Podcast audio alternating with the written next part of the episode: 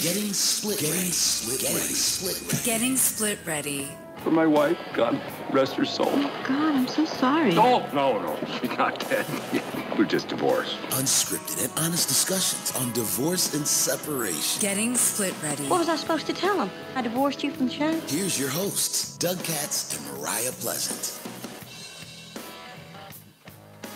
Hello, and welcome to another edition of Getting Split Ready. Great show tonight.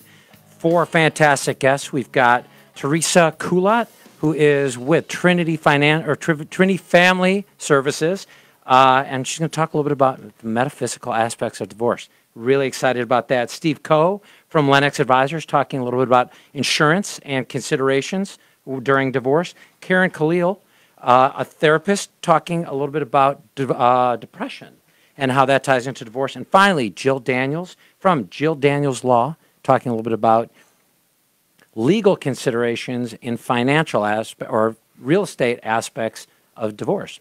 So we're going to jump right in. Uh, the first subject matter expert, Teresa Kulat, uh, works as a mediator, a collaborative lawyer, a neutral case facilitator. She's really passionate about helping families. Currently serves on the Illinois State Bar Association Family Law Section Council. She's a fellow at the Collaborative Law Institute of Illinois, one of my favorite organizations, and has held many leadership positions, including president from 2016 to 2017. Her writing credits include Holistic Divorce, An Opportunity for Transformation, published in Stress Free Divorce, and the Collaborative Process Act chapter in Gitlin on divorce. She provides training in public speaking through her company, Trinity Collaboration Incorporated. Thanks for being with us. Thanks, Doug. I'm very happy to be here. Awesome. Well, I got to jump in and ask the first question because I've been dying to know more. Divorce is really concrete, right? It's it, it's sort of about numbers. It's all about a lot of stuff. Talk a little bit about the metaphysical aspect. It's abstract. So so again, I was blown away when you came up with the subject. So tell me about it. Well, you know, you and I have known each other for a while, Yes. and I've been in this space a long time, trained in 2002. So, as a family lawyer, I represent as a lawyer. So, I really do legal work. I do. I work with with same-sex couples, couples with children, couples who have businesses. I have big cases, I have little cases, high conflict, low conflict, and I've got training in various spiritual traditions and healing modalities. So that's how the topic came up. Okay. Um, basically, you and I were chatting about well, what does does your listener need to hear about? And they've got great resources in terms of Right. mediation. You know, you've got litigation experts for them and collaborative law, which I'm grateful that you guys are sharing about that. Um, and from my perspective, I know all those things. I know that on the ground, in the trenches, what it takes to get divorced from a legal perspective.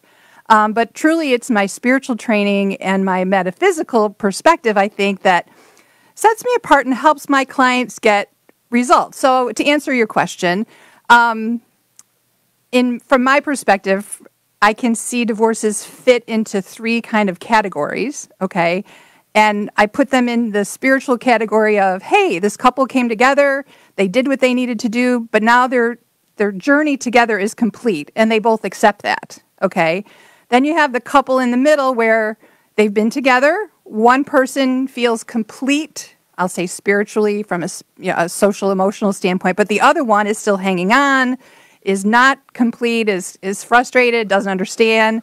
And then the third category is couples who they're still duking it out. You know, they're they've still got patterns that they're working through and they're just going to play those same patterns out in the divorce that they played out in their marriage. So from my perspective, I kind of actually Trinity stands for, believe it or not, all three levels. So the le- the lowest level is the on the ground. This is practical. We have to know what's in your marital estate. You know, hmm. how are you going to divide your stuff? Who's going to pick up the kids on Tuesday? You know, that's your deepest, you know, your on the ground's earthly level. Your high level is another level, like spiritually, like why did you come together? What is your purpose? Um, how what are the values that you stand for? So when you parent, you are making decisions based on these higher goals. Okay. And the Trinity part, the third is when they come together, I say in the heart, where those things kind of mesh and you have to go back and forth between the two. Right. So I think all three levels need to be addressed in your divorce. Oh, absolutely. So, how would you introduce this concept to clients that are in your office? It's not necessarily something they're probably expecting to go over when they're going over their divorce business stuff. Right. Okay. Well, so the answer to the question is depending on where they're at, right? So if I get a couple and, and recognizing I'm a mediator, so in some situations I'm representing both people, and I also work as a lawyer. So in some cases I'm working with one individual. So I typically don't tell people where they are.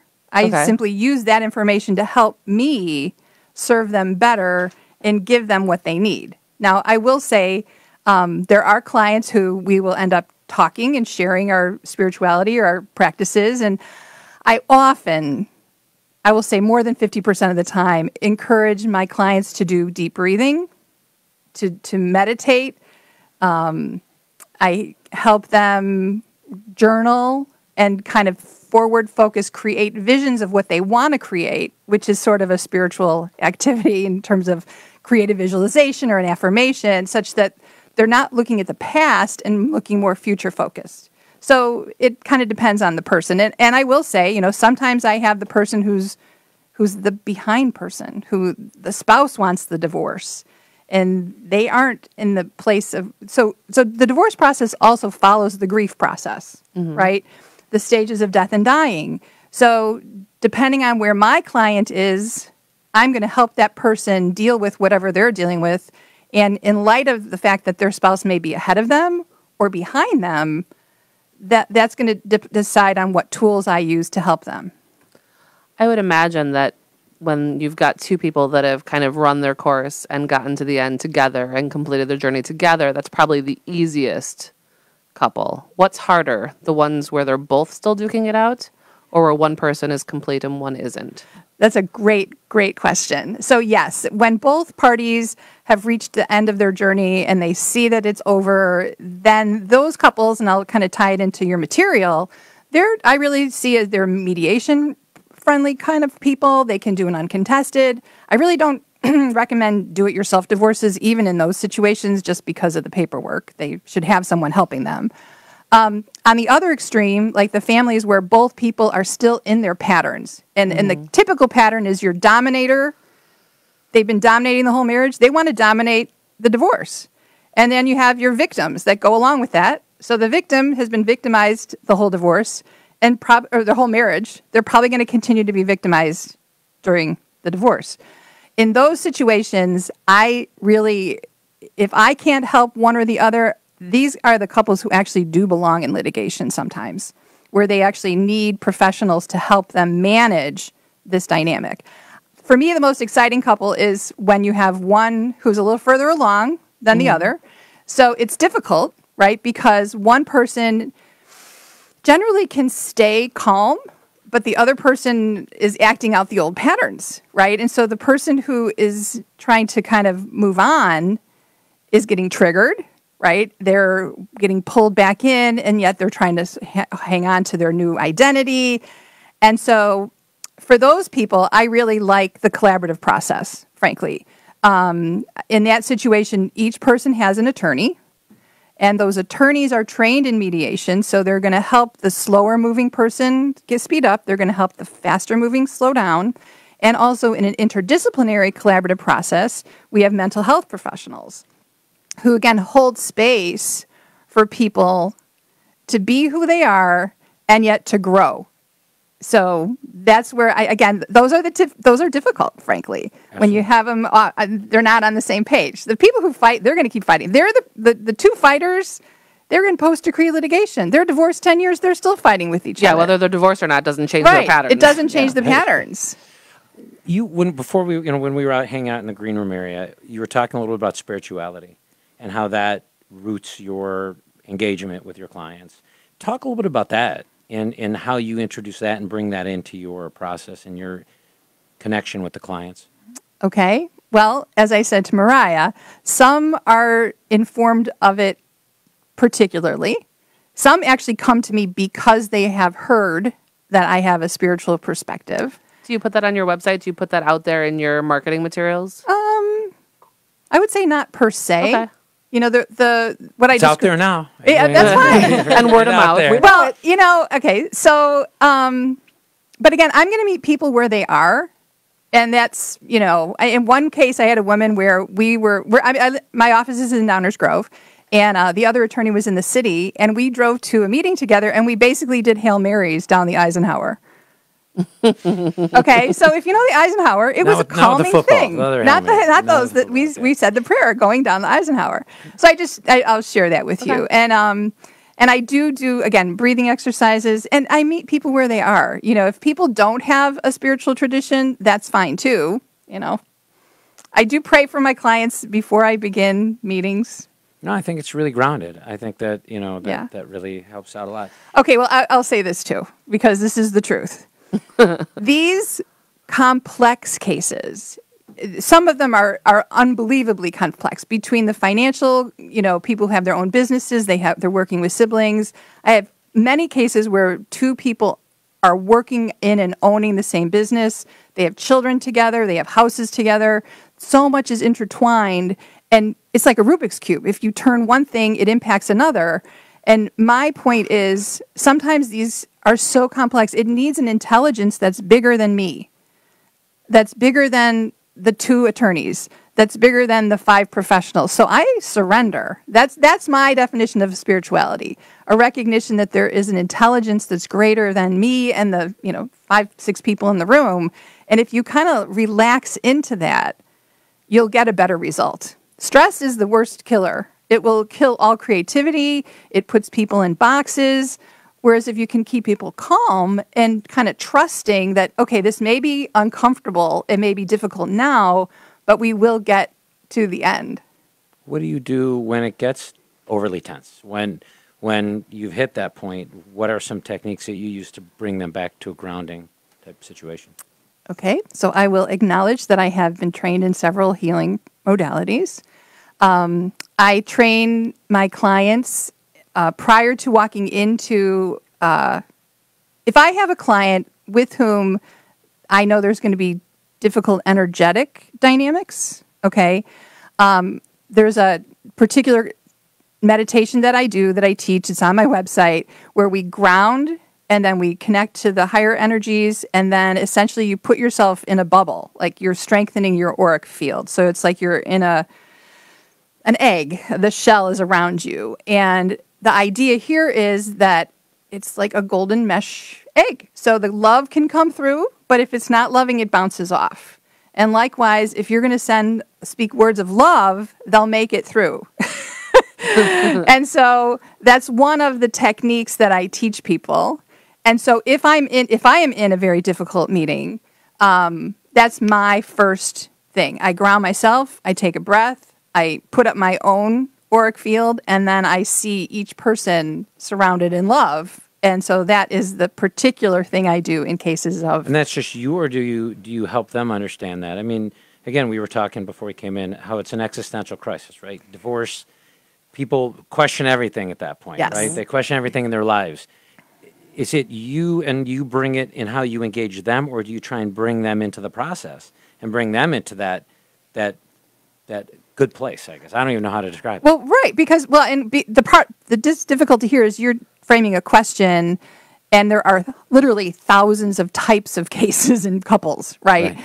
So um, the easy answer is, hey, if people are open to it ahead of time, I've trained them ahead of time, so that they're not learning it in the meeting. First of all. And then the second part is like if I do have a case that's difficult, you can't teach it in the moment. You know, it's it's really, you know, I'm going to rely on my fellow professionals. I mean, I will say too, another one of the ways that I am a very good professional is I have good people I work with. Okay? So I have a We're working on some together. I can I can definitely attest to that. yeah, so I have a golden Rolodex, right? Right. Like I, I have people who I know are going to be aligned philosophically with me. The coaches that I use, I know. Uh, here's a great example.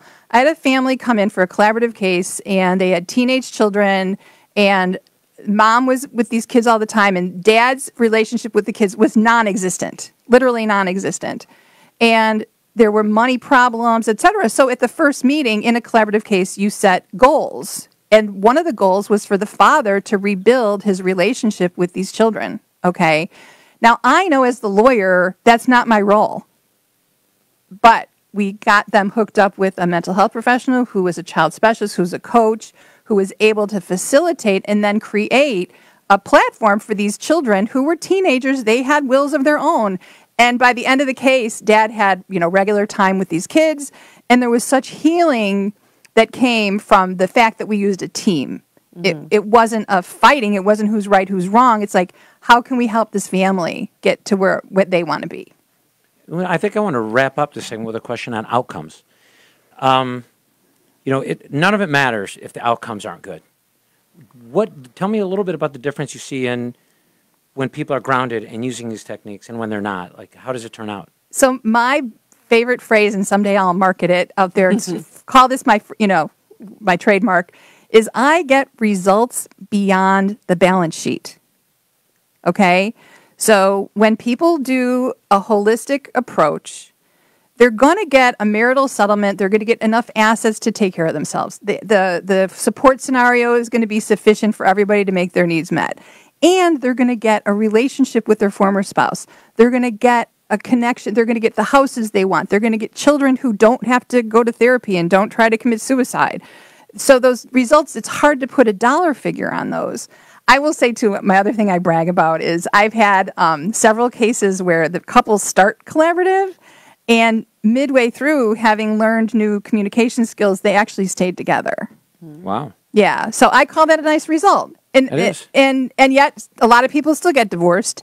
And I say I stand for healthy families the way dentist stands for healthy teeth. Yep. Like I don't care if they're in your mouth or like you've got fillings, but when you're done, you're going to have a healthier relationship, a healthier family. And sometimes you can save a tooth, and sometimes you can't. Yeah, yeah. Nice. Well, I think we're going to move on to the next segment. Sounds good. The next segment we're going to have is with Steve Coe. This segment is brought to you by Divorce Credit Pro. A divorce can take an enormous strain on your credit. Bad credit score can translate into thousands of dollars, an extra cost for mortgages, car loans, and credit cards. In some cases, a very low credit score will prevent you from obtaining financing at all. Generally, a person's credit score is directly related to where they are in life. Significant milestones in life, like purchasing a first home, starting family, and even divorced, tend to stress finances and impact your score.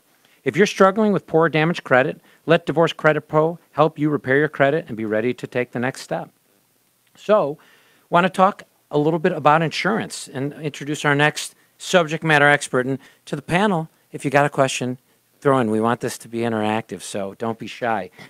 Pardon me. So, Steve Coe is from Lenox Advisors. He joined Lenox Advisors in 2015 as a vice president. He's been in the financial industry for 10 years, uh, most recently with Guggenheim Partners. Before he was with Lenox Advisors, he's a graduate of the United States Military Academy, fellow 93 grad, and a friend of the show, too, uh, as well as a Northwestern University Kellogg School of Management graduate, and holds uh, Series 7 and Series 63 licenses. So thanks for joining us today. Thanks a lot, Doug. All right. So, do you want to jump in, or I'll jump in for the first question? And uh, how should I change my insurance if I'm preparing for a divorce? Well, it it really depends. Some states, and especially, um, although not in Illinois, but some states will automatically freeze assets, subject to the same rules for moving brokerage and checking accounts. They won't allow any changes to a policy while you're as soon as you file. But to prepare prepare folks, and this continues both before, during, and after, the owner of the policy, however it was initially set up, can make changes uh, pretty much whenever they want.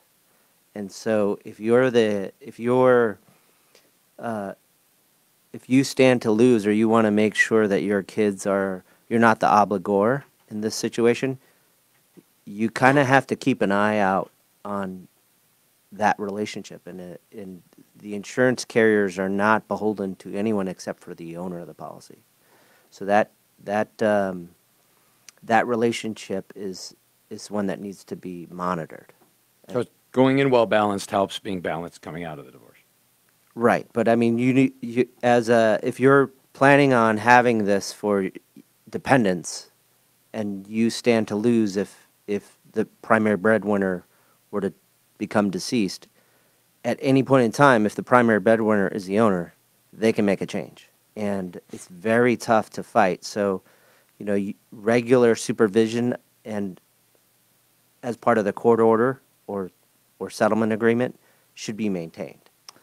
So an example um, that I know currently is in a case where a woman is divorced from her husband. Husband has a life insurance policy. He owns the policy.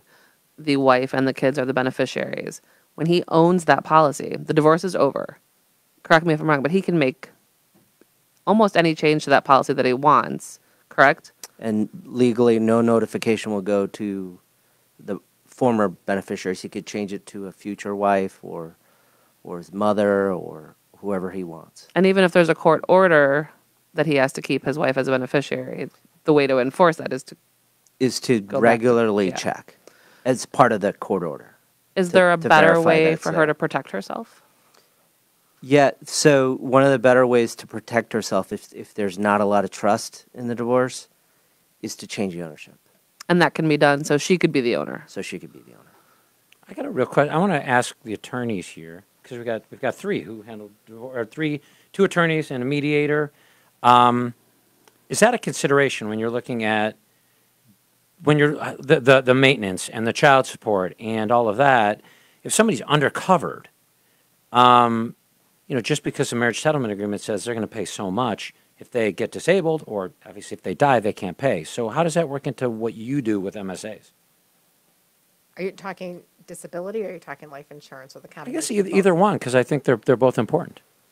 Well, you look at like life insurance so that you wouldn't have enough to cover the, um, you know, like the support going on for the spouse and the children through, you know, until they were 18 or through college, so that you would have enough for that. And you also then would look at disability to make sure that you would have coverage for that. At least, I mean, would you second that, Teresa? Yeah, I mean, I, I've, I've done it even um, more specifically in the marital settlement agreement, whereby a portion of the insurance is designated as securing maintenance, for example, because we look at the future maintenance obligation and say she's going to need, or if if he lived, he would pay her, let's say, ten years, fifty grand a year. He's going to need to pay her five hundred thousand. Being very simplistic.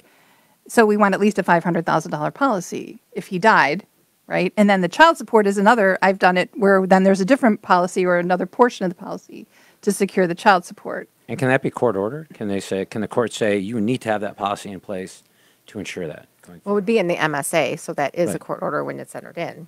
Right. And the, the new statute actually in Illinois, I, I think that the ability of a judge to require it is different than the wisdom of having a couple agree to that in advance. Okay, so the statute was recently in Illinois changed to give the judge authority to order life insurance. So that's a possibility, yes. Do you have any experience, Steve? I know that we talk about life insurance and disability for maintenance and child support, but it also comes into play a lot in cases where there's special needs kids. Um, is that something that Yeah, so that that's uh, that adds an- another level of intricacy. Um, you know, you might want to have set up a testamentary trust that could pop open in case maybe the primary caregiver uh, was unable to perform, or if you know it got to the point where other siblings had to be on a board to make decisions for that special needs. But having a special needs trust uh, listed as a potential um, possibility for that for that instance is, I think, uh, extremely wise planning to do. If you, especially if you have a kid who you don't need, no, he might be eight years old and he might be functioning, he might not be, but you might want to have that testamentary trust able to spring open and and have that um, that ability to manage assets so that their needs are met and you want to do it in a way that doesn't over that doesn't put assets in the kids' hands and make them unable to qualify for potential benefits that might be available to them. I think that's a decent rule of thumb for most uh, trust. Most of us don't make our wisest financial decisions at 18. I think I can speak for myself. Um, but to have that, and I think that's something that we look at a lot in planning too, is when people want to leave money to their kids. If their kids are 16 or 15 or even younger, um, if we only all knew when we were going to die, it would make planning much easier. Right. um, kind of going more towards the beginning. So, as an insurance professional, as an advisor, you're often on the front lines of finding out when people are thinking about divorce. Um, are there any preparation or educational tips that you give people? You know, if you're going to go down this road, this is what you kind of can do to get your ducks in a row. Yeah, so I had a I had a, a client uh, come to me early in my career and say, you know, a lot of the things you're saying make a lot of sense, but right now my biggest problem is potentially divorce, right? The thing I urged was complete transparency, right? Mhm. I'm not going to, uh, as a client for a married couple, I have a fid- fiduciary relationship to both Mhm. parties, and I can't favor one over the other. So I recommended 100% transparency, and a few years later, we wound up in divorce, and it was completely uncontested because when he came to me two years ago, there were a lot of questions. Two years later, there was even more money, but it wound up being a very clean. Um, you know, they just went to the courthouse themselves and came up with their own agreement. So having uh, somebody who doesn't have a sale at stake, but is just there to be your fiduciary from a financial perspective, I think can can help. And there are a lot of planners who will do that for a fee Mhm. without needing to invest money or sell insurance. There are a lot of good, reputable firms out there that'll do that for clients. I got a, another question, kind of again for everyone. I Kind of want to bring everyone into the conversation. Now, knowing that that that's put into marriage settlement agreements and how important it is, how are the premiums handled? Is it you know you're trying to figure out there's a one pot of money, and you're trying to figure out what goes to child support, what goes to maintenance, and now this is really important. How do you balance that, right? Because day to day cash flow is important. Now they've got two households. They're trying to figure out how to live. And now there's this other consideration of how, how to plan for, for death or disabled, questions like that. Okay, I'll share my personal perspective. And that's why when I, I talk to the front, if you have two people that both want the divorce, the conversation about who's going to pay for it is going to be very easy because they're going to look and say, well, who can afford to pay for it and who's going to benefit? Okay. Mm-hmm. If neither person wants to co- cooperate with each other, they're just going to fight about it because it's another thing to fight about. Okay. So then I'll look the third couple, right? So you have one person who's further along, you have the person who's further behind. My experience is let's say the person who really wants this divorce wants this insurance, but the person who's behind doesn't really care. Well, that person who wants it is more likely to be say, "Okay, I'll pay for it because I want it." Just so so this just points out the distinction between couples who are negotiating on their own mm-hmm. versus a judge ordering somebody to pay. So I just want to bring that distinction because really this is a term that they can negotiate. And I would say ownership of the policy is also a term that they can negotiate. And I have had cases where there is a lack of trust, and I have simply said, she's the beneficiary, make her the owner. And then she said, and I'll pay the premium because I don't trust him to pay the premium. One last question on that, though. It, it, there's times when a court, you know, the, the, the MSA says so and so will pay this. Mortgage, a great example. Then they don't pay the mortgage, it goes into foreclosure, and there's an enforceable mortgage settlement, mortgage or marriage settlement agreement, but the house is still in foreclosure. If they don't pay the premiums, that insurance policy could go away. What then happens, right? You've got the, all this planning has been done. You're trying to take care of the beneficiaries, but now there's no policy, and they could have to get re-evaluated, right? And it could be 10 years down the road, and maybe they can't even get insured. Well, there's also the group plans. Right. That you might have to go to like a group plan. Mm-hmm. And that is something that always makes me nervous because you could have a job that could offer that coverage. And then you might have, with benefits changing, I don't really, I would prefer it not ever be a group plan put into the MSA. I'd rather it be a private policy that be kept in there.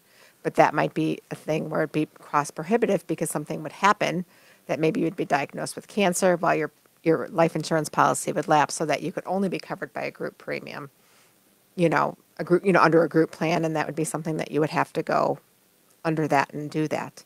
So there are different options that you could do because it might be where it was $100 a month and maybe the only coverage you could get would be, I, I'm just throwing out a number of like $1,000 a month.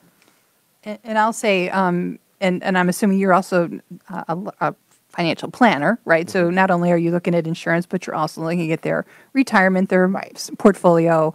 Typically, in my MSAs, I would write that if in if by some chance the policy were to lapse, then the spouse or the the person who's supposed to be the beneficiary has a claim against the estate for the deficiency.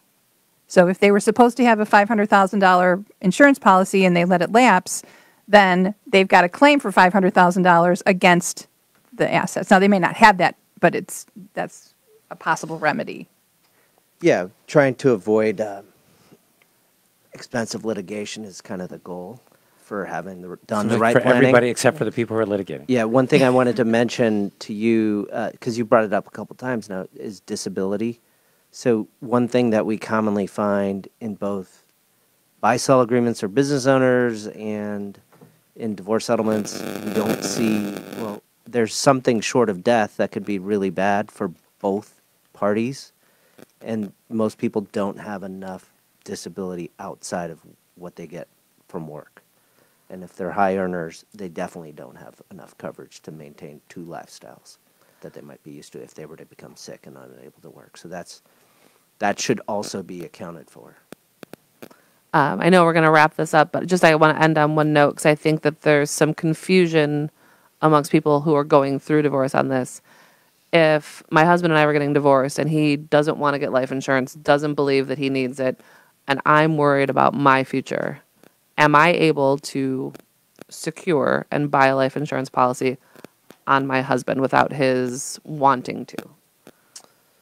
So you must have an insurable interest. So if it's not within that year of being incident to a, a, a divorce, that probably within that first year, it will be pretty difficult.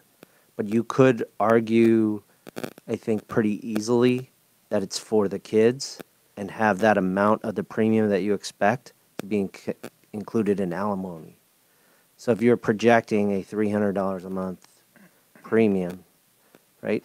Um, you could have him pay for that and then try to set it up on behalf of the kids. So I don't necessarily need him to say, "Oh yeah, sure." No, I'll, you will need him.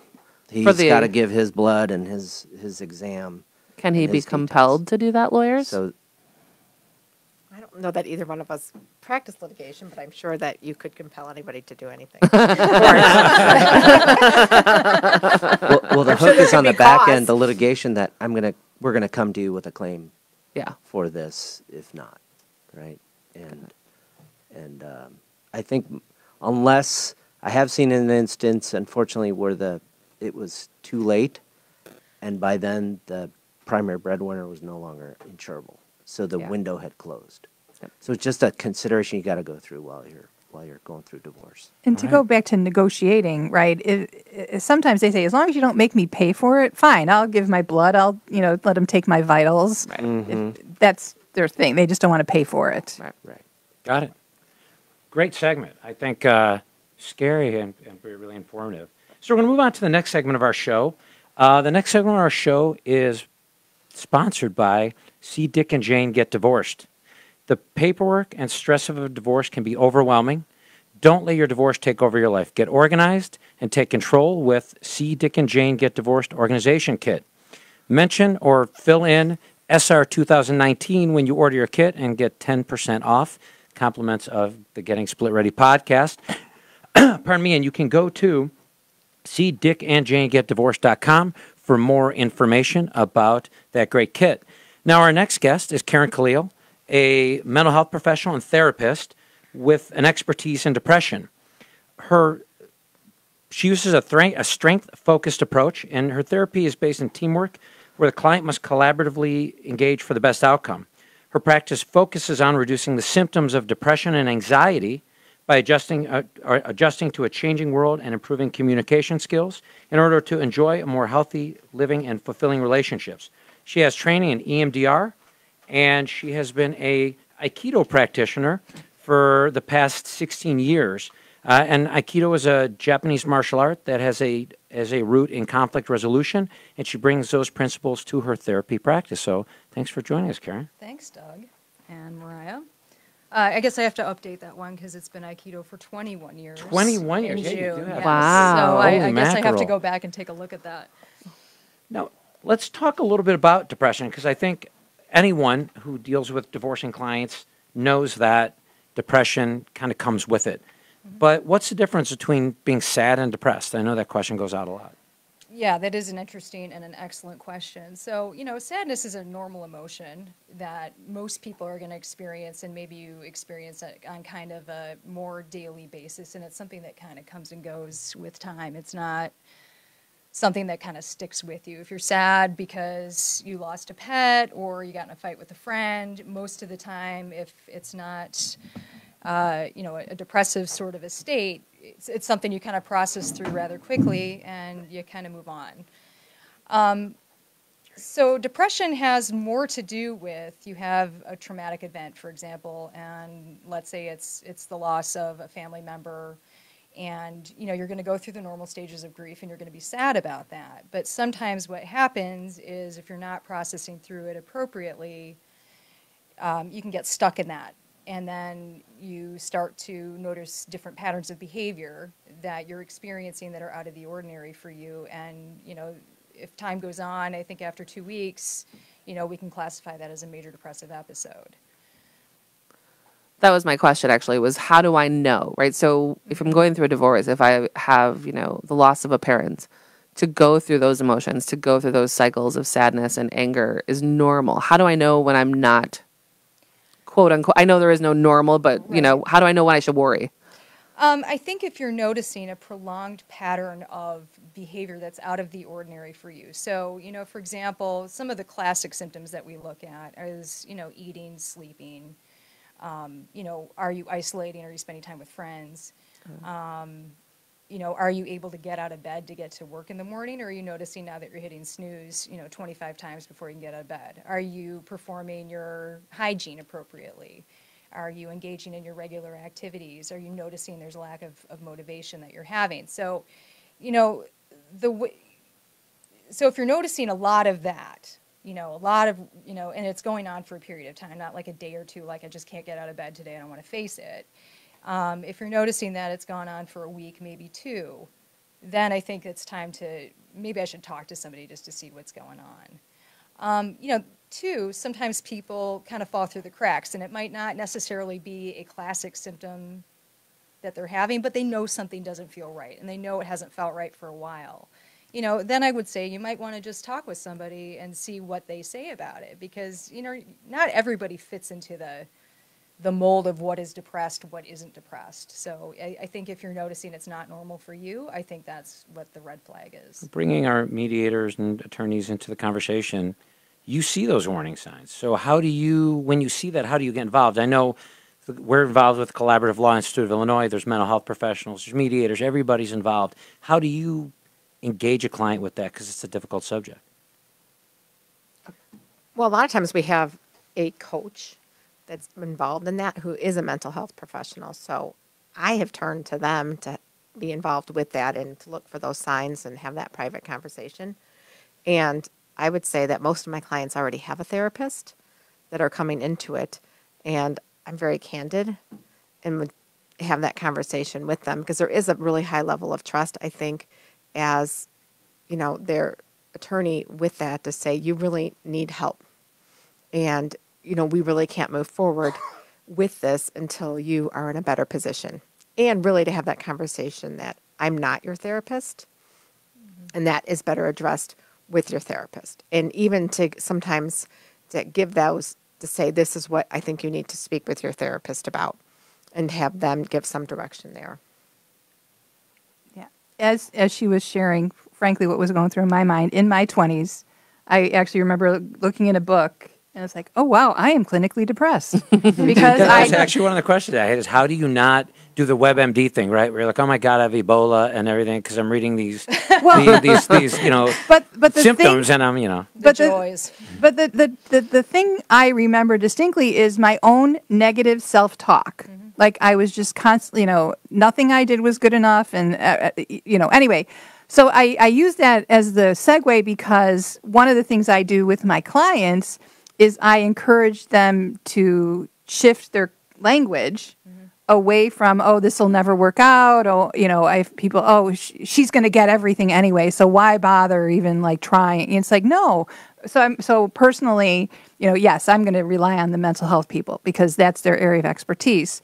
But in terms of my own demeanor i'm going to try to help them mm-hmm.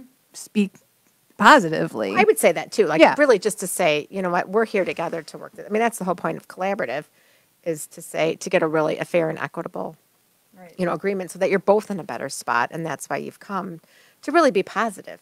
Right. really- Well, I, I mean, I think there's probably some overlap, you know, because, you know, yes, the negative self talk, we all have that OS that's running us constantly. And it's a lot of work to change that. So I, you know, I imagine when it's a divorce situation, you know, you've got to be, look, you know, oh, well, this is never going to happen, or I'm never going to be happy again. Well, if you keep telling yourself that, probably that's true. Um, but this is the habit of a lifetime, and your thoughts are habits.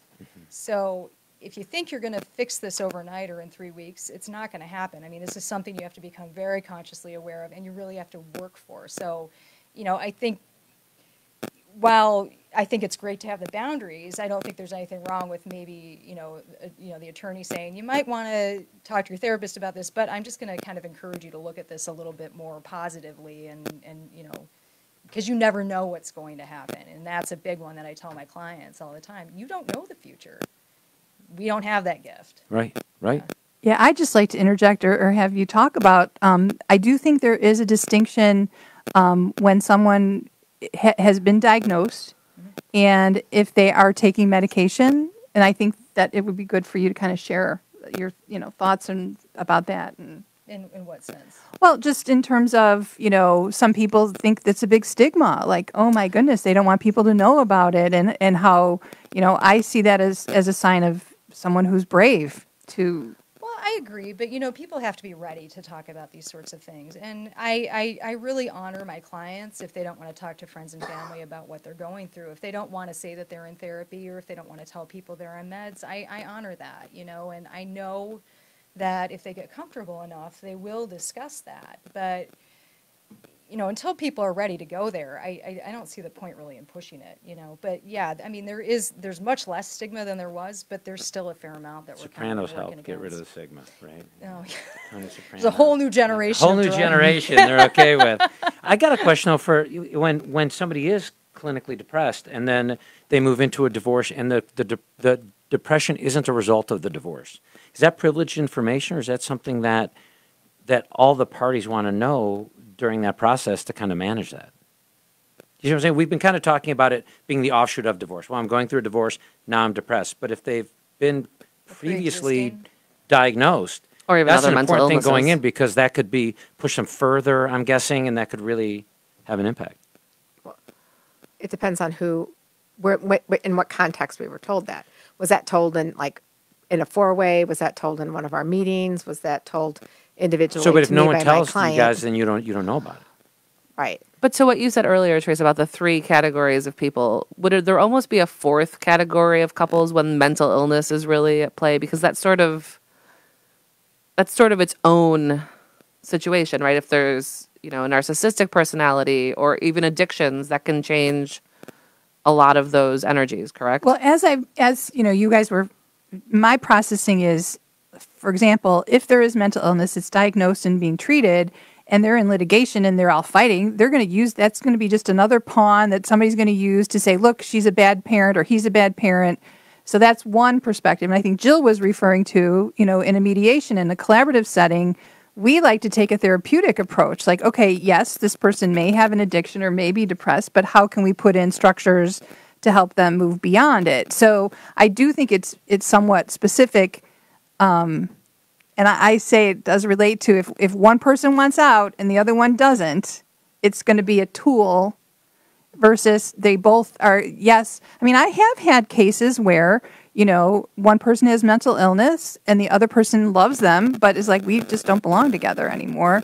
And then there's an acceptance of it and even the person who is being treated you know sees it as part of their journey. So i think it does kind of And there depend could be safeguards set up too for the mental illness, set up by the other, you know, party to make sure that the children are safe, or there's a safe word, or there's addiction to say, you know, the children have the ultimate say if they're getting in the car with someone or something like that.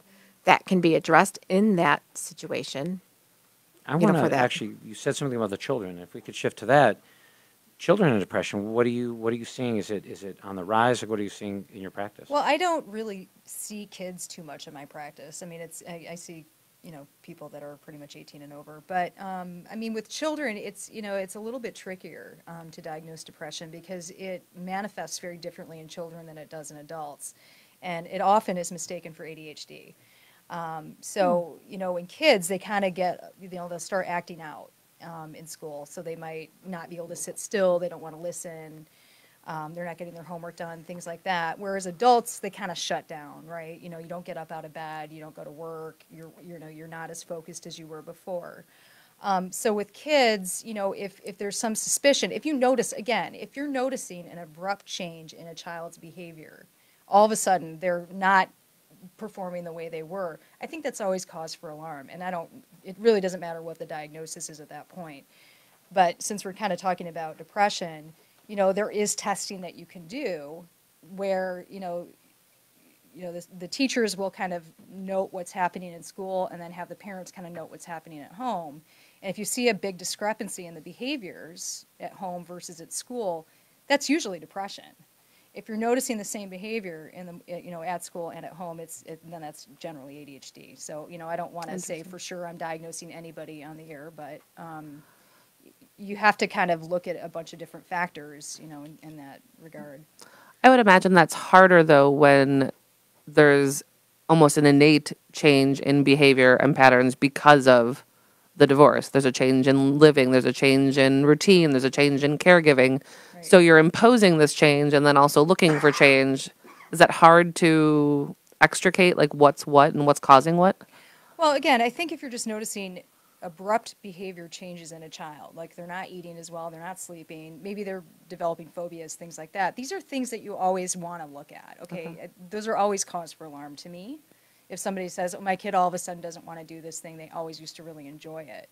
You know, if it's coupled with something else, you know, then I'd say you might want to have them see somebody and, and just get checked out and make sure everything's okay. Because there's a lot of different things it could be. And when, when it's somebody themselves, when they're starting to feel that way, what's what's the recommendation you give in engaging with a with a therapist, with a mental health professional? How do they find the right one and, and come to terms with that? Well, Doug, uh, we're going to have our own uh, our, our own podcast about that. So, um, well, I mean, it's it's it's a tough one to find. I, I think, you know, you really do have to build a rapport with your therapist, um, and so it's it's it's kind of difficult to say you're just looking at somebody's bio and, and does it sound like it resonates with you. Um, but what I would say is, if you're seeking therapy, you know, feel free to say no if you're not jiving with that person because we're professionals. We understand that not every client is you've got to find somebody who's making you comfortable. And I really think it's important that we start where the client is, that we respect their self determination, and we're not pushing them too hard, too fast to do something they're not ready to do. And you did mention your podcast. I know you're working on that with our great producer, Yes, I am. EAS Productions, Ernie Scatton. Uh, any idea when that's going to be coming out? We'd love to uh, promote it. Well, we're going to be talking about it soon. Okay, excellent. Yeah.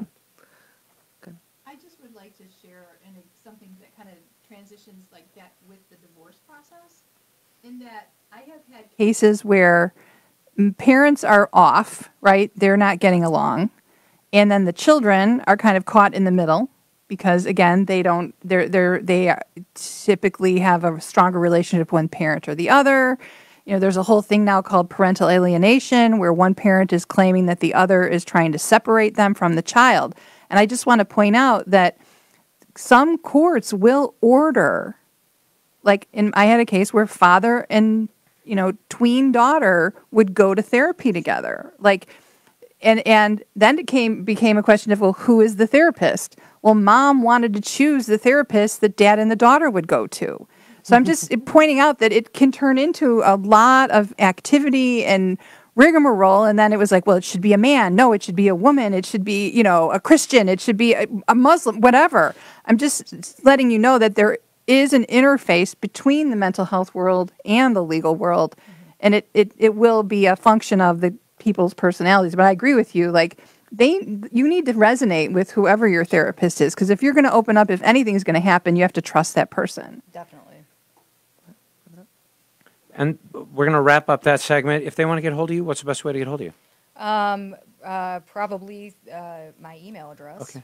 You want to give it on the air real Uh, quick? It's kj, K-A-L-L-I-E-L, E at gmail.com. Fantastic. And we'll have all of the contact information for our guests uh, on uh, the website as well as all the places we put the podcast. Our next segment is brought to you by One Cut Organizing Inc. Decluttering and organizing your home can lead to true transformation and bring about never before experienced clarity in life goals, passion, and purpose. And One Cut Organizing can help you. OneCutOrg at gmail.com, also on Facebook, or 734 358 9985. We're going to jump into the next segment, and this is where divorce meets real estate. Uh, our next subject matter expert, Jill Daniels, uh, an experienced attorney, mediator, and advocate, and really interesting practice. Uh, and we've done some stuff together where you do a lot of real estate transactions as well as collaborative divorce and mediation. Uh, you earned your law, uh, earned your law degree from Loyola University Chicago and undergraduate from Illinois Be- Benedictine. You're a frequent speaker and regularly present to realtors, prospective homebuyers, and financial planners. And want to again just jump right in. What are the big mistakes people make with divorce and real estate? I know I'm on the lending side, but there's times when I go talk to a lawyer because if you screw it up, it's going to be bad. So I think there That could should be on your business card. If you screw it If up, you it's screw it going to be it's- bad. I mean, I don't even know if bad's the right word. So, um, I think that there's a lot of planning that needs to go into it. So, if we like, I know Doug, we've worked a lot on them and like talked a lot about the pre-divorce lending, Yep. which I think is so, so, so key to be before you are divorced, before you even file, to have that conversation about what are you going to do with your house.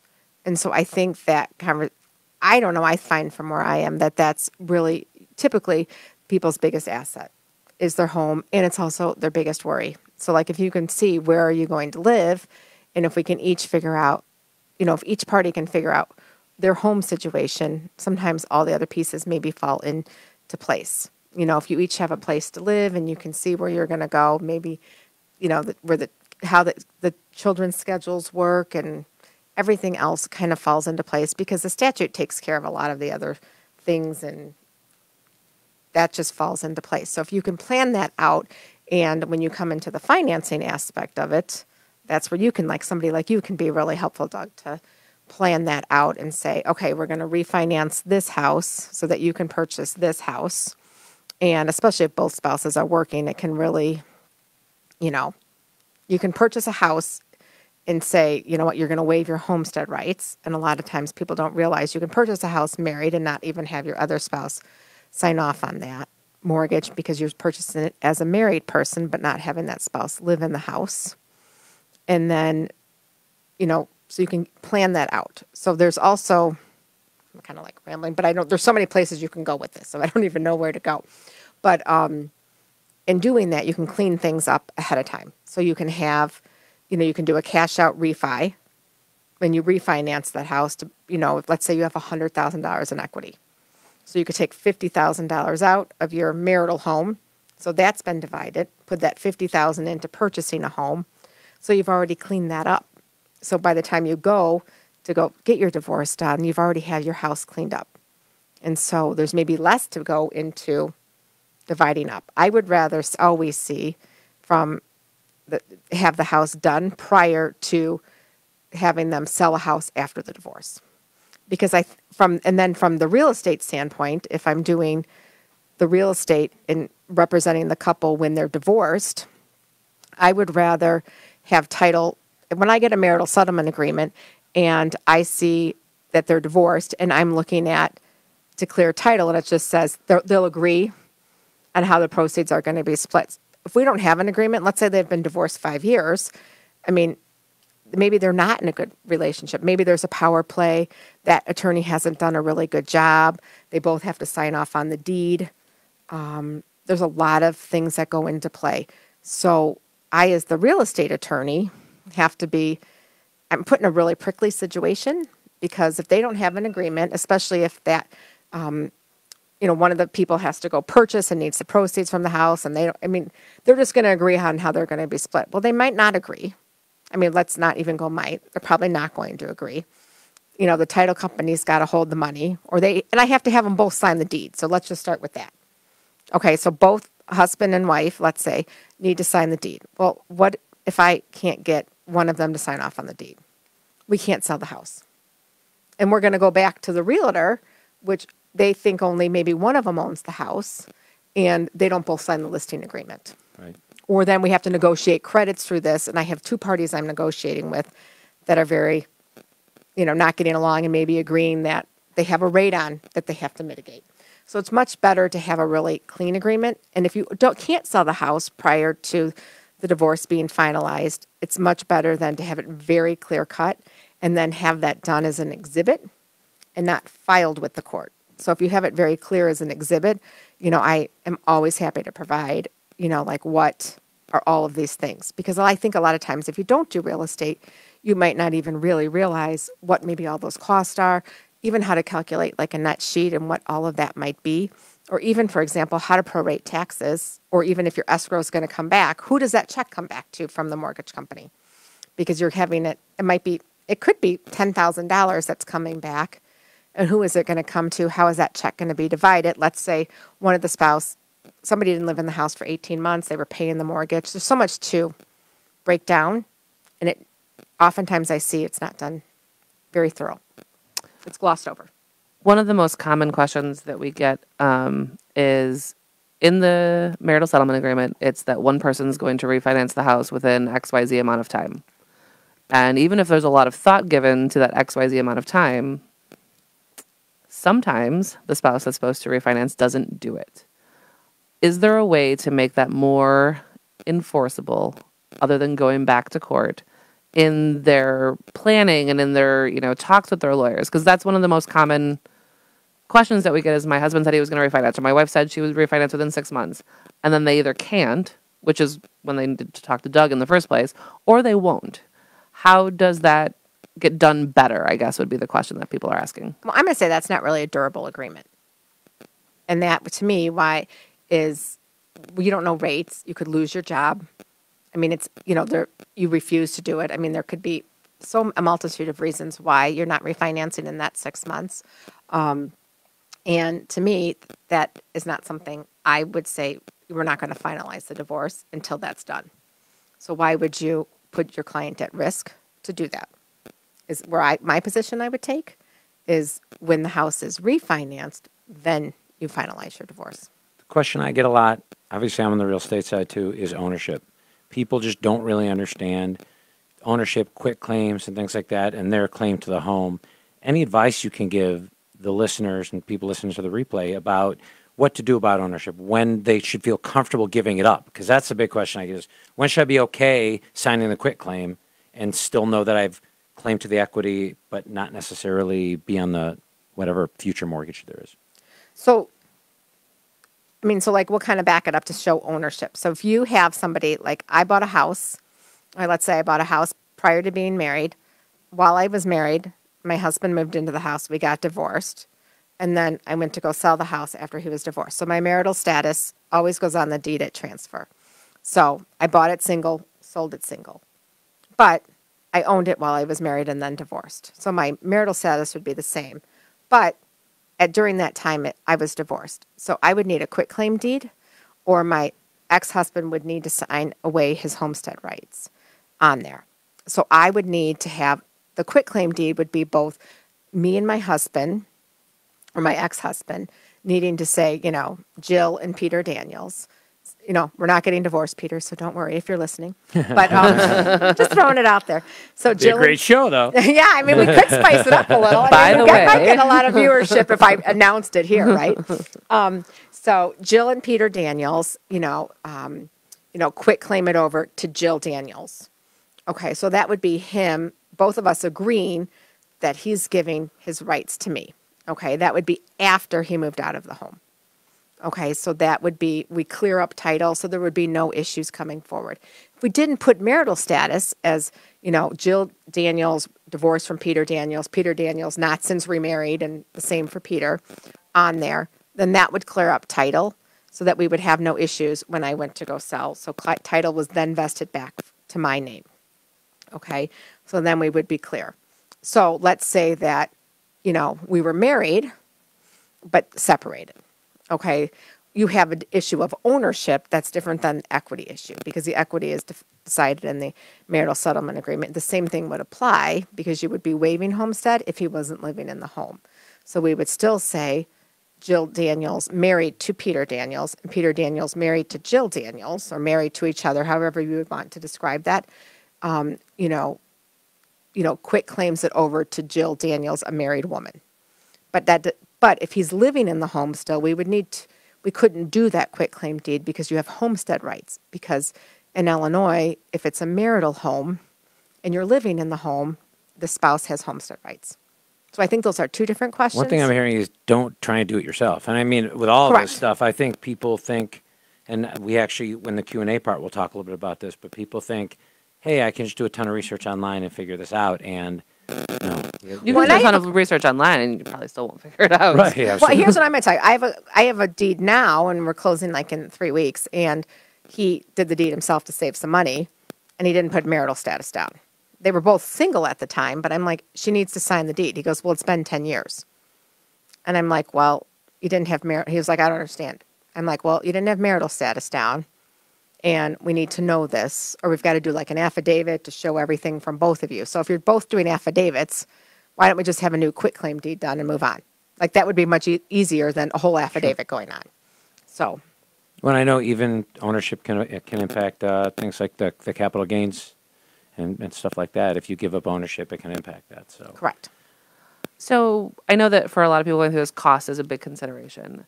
Is this something that they can consult with you for like a flat fee, or is it like a um, more of a known cost? Are they engaging get a third attorney if they're using you as the real estate attorney versus having two divorce attorney? How does that So usually like, work? a real estate attorney is a flat fee.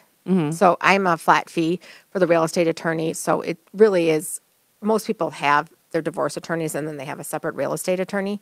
So it's a flat fee for the whole transaction. Okay. And so it really just is, you know, they call me all the time. That they, you know, it's just, it's like a high volume type of practice to do that. And it's really, I'm very clear with setting the rules. And it's not really a negotiation type of situation. And I really, this is how it goes. And I really don't want to banter individually with people. It's like we're making a joint decision. Like, you know, this is how it's going forward. And, um, you know, you have to really, if you have radon and your home tests high for radon, this is pretty much, you have to. big on mitigate the- radon. I've heard radon three times. Radon. It's a big deal. It's a big, big deal, deal. right If you're now. I'm selling hearing your about it home. all the time. Or if you have like, you know, an issue and you got some electrical issues, like we're not, like, those, because the, the issue is the closing cost credits and like you have like home inspection issues. You know, somebody doesn't want to give here, someone doesn't want to give here.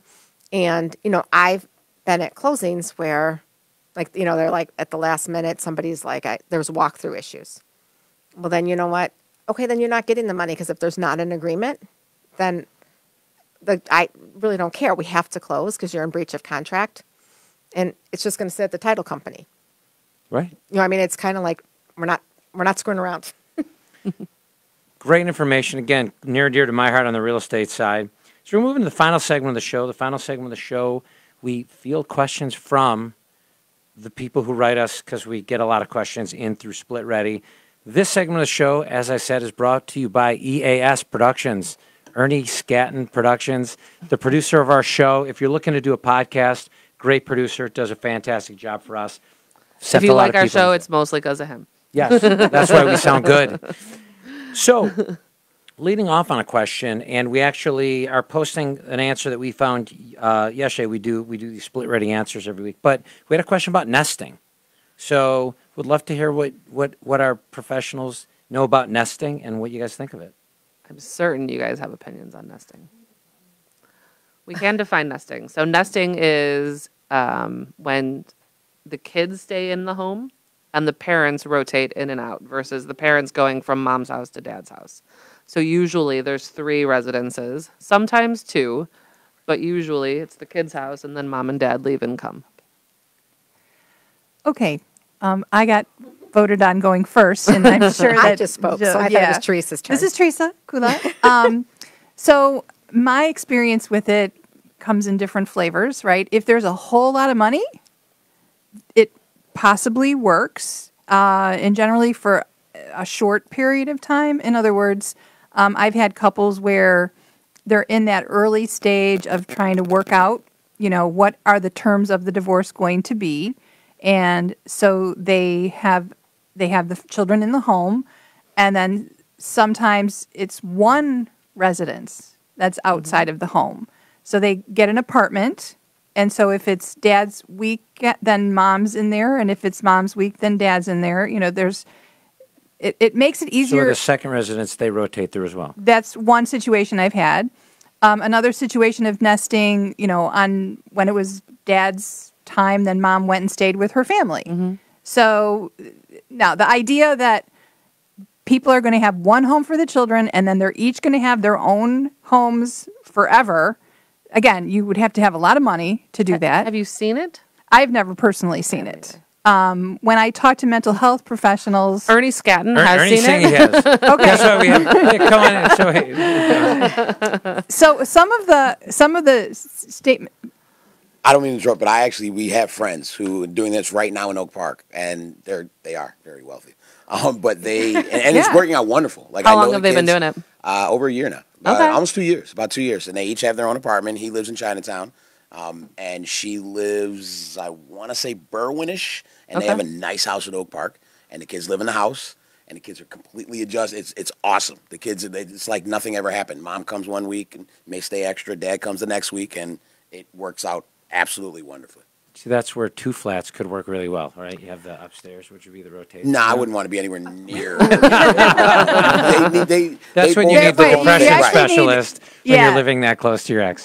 so so thank you ernie i appreciate that i will say i haven't heard of that working eh, for a long-term solution and part of the mental health people who i've heard their concern is that the kids actually don't ever go to mom's house or dad's house so they don't get a sense of mom and dad having like lives beyond what the house is. So i'm not again I i'm have not read some about the temporary versus permanent nature of it, where sometimes you just set an amount of time so that they can acclimate to mom and dad not being together, and then you slowly move toward. yeah. So that's just my experience. I don't know jill may have some more. I have a couple that's been doing it that I did a mediation for that's been doing it for five years. Wow. And their need to do it was that they have a child with special needs and the house was handicap accessible. And so they're, um, they cycle in and out. And so they have different spaces in the house and our job was to set boundaries. And it's been working out really well. And I think as a mediator, one of our jobs is to reality test people when they are doing things. And I think that's something that people don't necessarily think of when they think of nesting, but there are definitely some intimacies that are still shared potentially. Um, if there's still a bedroom that's being shared at either or both residences, you know, if you keep clothing or belongings there and you're not in the house for a week and your ex spouse has access to your stuff, there's a certain level of trust and not as much separation maybe as some people are looking for in a divorce when you're nesting. Absolutely. And there might be, re- I mean, there's, for this one, there was a specific reason And that's a and a need. really good reason. And it was, you know, and if you put, I think, especially when we talk about collaborative divorce and really it being children first, and I think that that is, if that's your focus, that can be really a strong pull. Um, going back to a real estate question because there were a couple that came in, um, and I'm kind of paraphrasing them. But in terms of refinancing the house, I think a lot of times that people believe, and Doug, you might have some insight on this as well, that they can't refinance till the divorce is done, either because of child support and maintenance needing to be shown in order to refinance, or cases where they're using assets received from a QDRO in order to do the refinance. So if those two things are in play, how does that change? For the listeners, scenario? QDRO.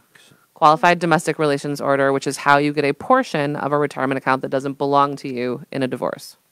So the first question was they are having to pay out? Or, they need money? to show uh, spousal support or child support in order to qualify to refinance the house. Well, I mean, that might be more for you yeah, as a no, lender. I mean, typically, it depends on the program. Most programs require six months, but not the final six months.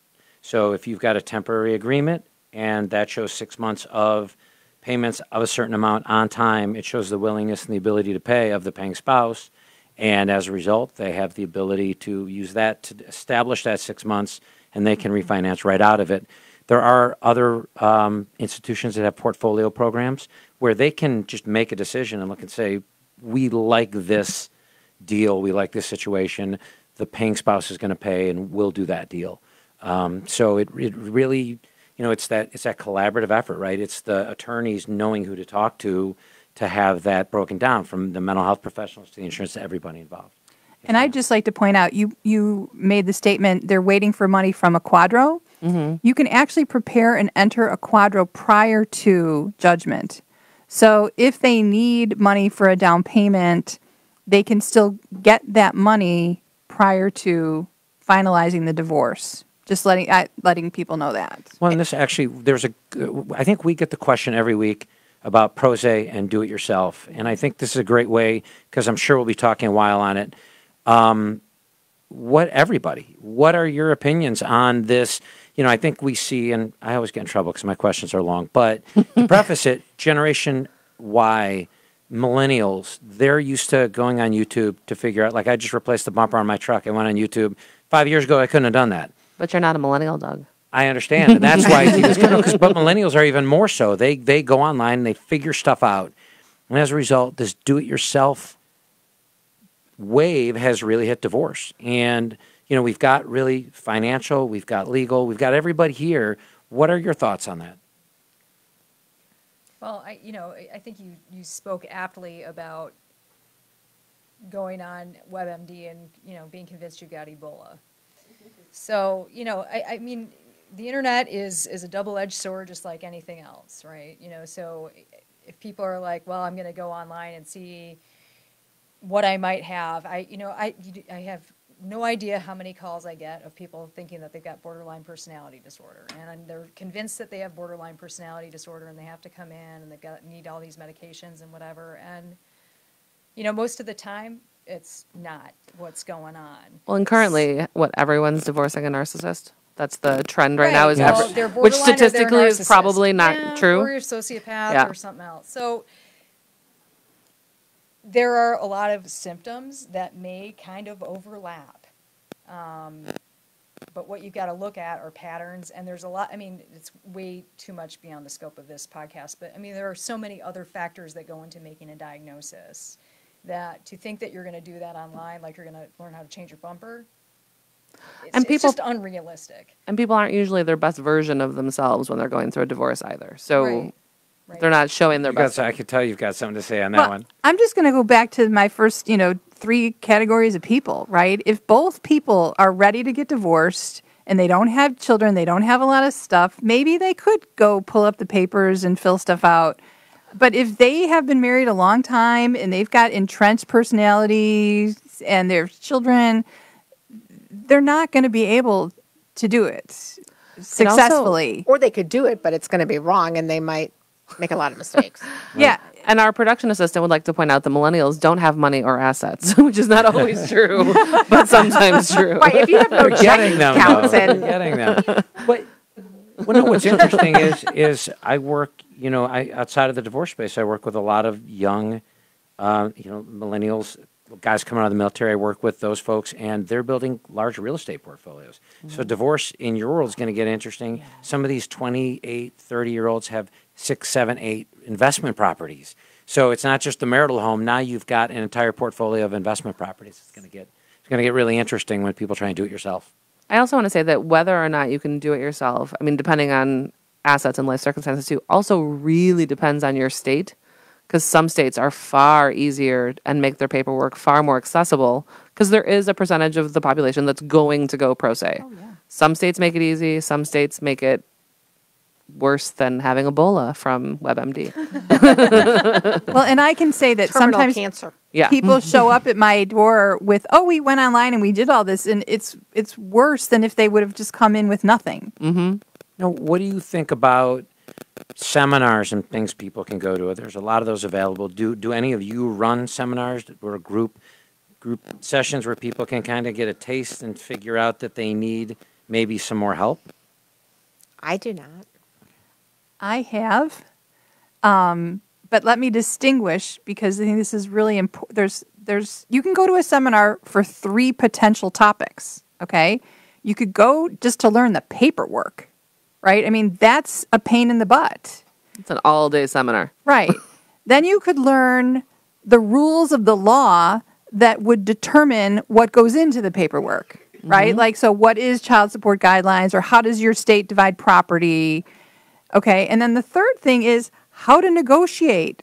Because I have people come into my office and they're like, okay, and this is how it's going to be. I'm like, did you tell your husband? Oh, no. Like, they think that just because they want it, that's how it's going to be. So there's a learning in terms of how do you communicate with someone. So, do you think those are good resources, or is it Well, I'm saying that there's three different learnings Right. that one could could learn about. okay? And that doesn't mean you're learning how to get divorced. These Right. Right. skill sets for Right. divorce. Yeah, So it's a lot. Leave it to the pros. I the paperwork especially. Yeah, and to Mariah's point, some states have it so that the beneficiary automatically changes Mm-hmm. on the filing date of a divorce, even if the the original spouse wanted, uh, you know, the the the future f- ex-wife and kids to have it. It's it's automatically severed uh, to prevent you know a, a benefit for some unruly behavior. So And it I- sounds like people should be their general, their own general contractor and get all the subcontractors They need to get to an help them figure out a and stay out of trouble expert. and keep Yeah. their keep their mental health. And in order. also, with the federal, any federal plan, any ERISA back plan, whatever you did is not going to qualify w- with s- uh, it's just a marital, you know, separation agreement. You need to g- get a QDRO, and you need to change all of those documents. If you have a life insurance policy through your group plan, that's not going to follow. Even if you forgot and you did it with all your other documents, you didn't change beneficiaries, your ex is still going to get it. And it happens. And it happens a lot because people get busy. They think Mm-hmm.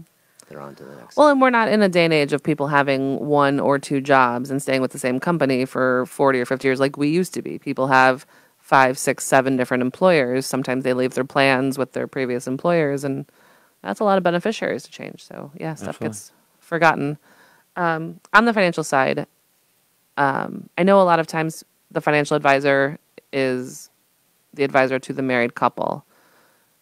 Do you have thoughts or experiences with when the divorce occurs?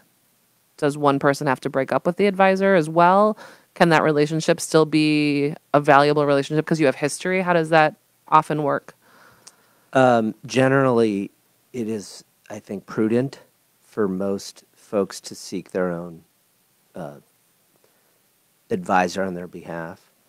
I mean, I think if uh, just statistically, um, most widows, 70% Mhm. of them, go and find their own advisor, even though the couple had one for decades. Mhm. because there's no there's no connection and maybe you know one spouse made all the just financial decisions and so you know unless there's in a circumstance where they both feel comfortable and they both are maybe in this you know they're in a scenario where they're both ready to get divorced and they both feel good about how it happened I- don't find that to be the norm. I usually find one jilted and one not as jilted.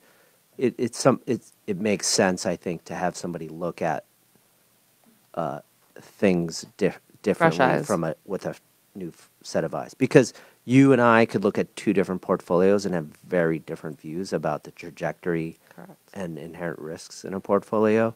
And I, I think you need to have that perspective at times I wonder if anyone's ever fought over their financial advisor during a divorce uh, negotiations on who gets to keep the advisor or who gets to Yeah. keep the accountant. I So- bet you it's come up. Our firm does not have a strict policy, but they do ask if both want the same advisor for a special form to be, to be filled Yeah, out that makes sense. because you, you don't want to accidentally disclose something to to one or the other. Like, hey, uh, that insurance policy is still in place, right? You can't answer that question. Um, so, yeah. Uh, another question that came in uh, it's that time of year. Does child support cover back to school expenses? In about six different forms, that question is asked. I'll leave that to the attorneys to start with. Well, it depends on what back to school expenses that you're talking about. Is it tuition? Is it, how is it outlined in the agreement? So that's if, if it's in the agreement, then hopefully it's outlined and it's specific. But I I think mean, is that it in a like lot a backpack? Or is Trapper it like? keeper. Trap, Right? Exactly. The trapper Going back to keeper. 1981. I know. Is I there asked like, my, I they asked still my make daughter. those She with went. the She went. She went school shopping, and I said, "You get a trapper keeper." Does she know what you're talking about? They don't have that. Well, I showed her one, and she thought it was the dumbest thing ever. so. Well, they come apart within like six yeah, months. but you know, you had like the cool, the cool, whatever was on there. I think as it's mean, getting it more expensive fees? to send kids back to school. So I know when I was in high school, which wasn't that long ago, um, our back to school expenses, like books fees, they weren't a lot. I know that in our school district, uh, we're tipping six, seven, eight hundred for book fees and rental fees to go back to school. So then it becomes a bigger expense. Um, so would that be considered child support? It depends on how it's outlined. That's the best question. Is it depends, or the best answer is it depends. Yeah, I will say that um, in my practice, when we negotiate who pays for what, I put in there specifically, um, especially like computers and calculators. My kid had, you know, a hundred dollar calculator Mhm. for high school calculus. So, you know, Just one? 'Cause No, I they went get through three. computers. They Well, get, they get. Chromebooks now. Right? For each one. Yeah. Yeah. So I think we ended our last session on the question being it depends, or the answer being it, It depends. It Yep. depends. Mhm. So find a find a uh, find an expert. So I think we're going to wrap it up. Thank you to our guests. We're going to have information on all of them. And just a recap of our guests, we have Teresa Kulat from Trinity Family Services. Uh, Trinity Family Law. How do I get it wrong every time? Trinity Family Law. Information will be on the podcast, on the websites, everywhere. We've got Steve Coe from Lenox Advisors. Is that right? I got that one right, right? Yeah, thanks for having me. There you go. Great. We'll have his information. Karen Khalil, expert in depression. That's such a weird thing to say. you Expert can in mental call me health. an LCSW. I An expert in There you mental go. health. There you go. Um, and then Jill Daniels from Jill, Jill Daniels Law. All of their information will be on our site, so You can get hold of them, ask them further questions if you have any.